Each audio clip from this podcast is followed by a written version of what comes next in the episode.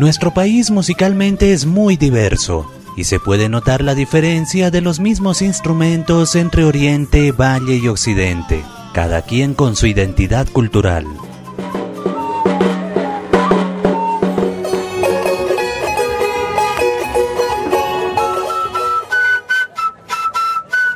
A través de los micrófonos de la Fuente Ciudadana conversamos con tres adultos mayores que se dedican a la construcción de instrumentos musicales de su región. Comenzamos con el sur del país. Esto yo, desde 13 años, yo ya he aprendido a tocar y ya he aprendido a hacer mis cajitas, aprendí a hacer mis quenitas incluso he hecho los que mi cañita hacía chiconita, tocaba, hacía mis colitas de cuerito. He hecho estito ese de cuero y corderito, tiene su arquillito, lleva su piolita, este es del pellejo de la panza de la vaca, este es cerdita del, de cola de caballo, y de todo yo hago arito de, de madera de sauco, esas maderitas son claritas, y esta guastanita de cañita, aquí lleva una lanita aquí dentro. Entonces esto hace que retumba la, la cajita. Pedro Pascual Ordóñez Mamani es del municipio de Cercado, departamento de Tarija. Desde su adolescencia él aprendió a tocar y también a construir la caja, la quena, y poco a poco fue aprendiendo la caña con su colincha.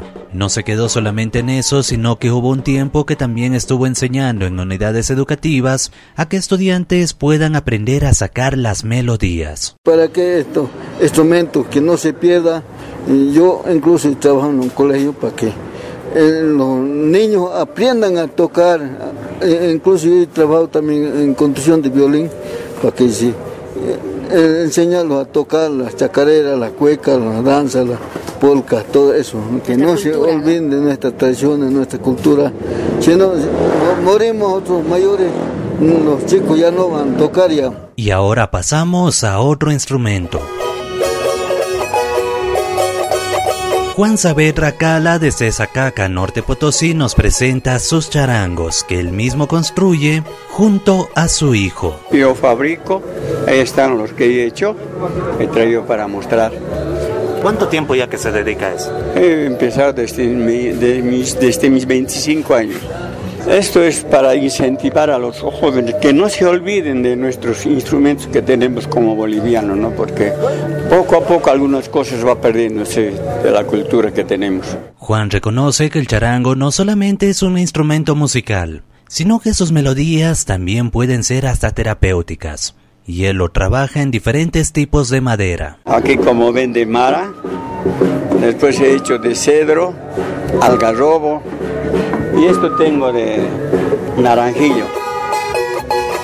Entre sus trabajos tiene charangos personalizados con tallados, según lo que pide el cliente. Y ahora tenemos que pasarnos hasta el oriente boliviano.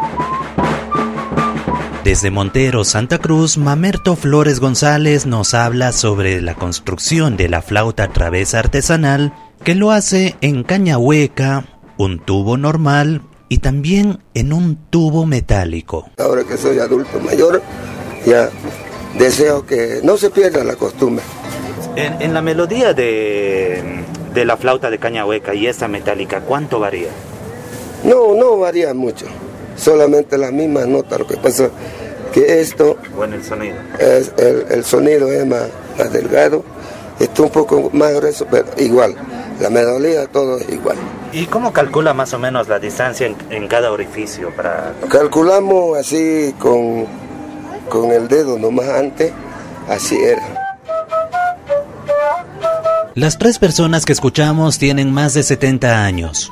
No quieren que se pierda la identidad cultural de su tierra a través de la música y por ello siguen vigentes construyendo estos instrumentos. Para la Fuente Ciudadana, Iván Camacho de Radio Canchaparlaspa, Herbol Cochabamba.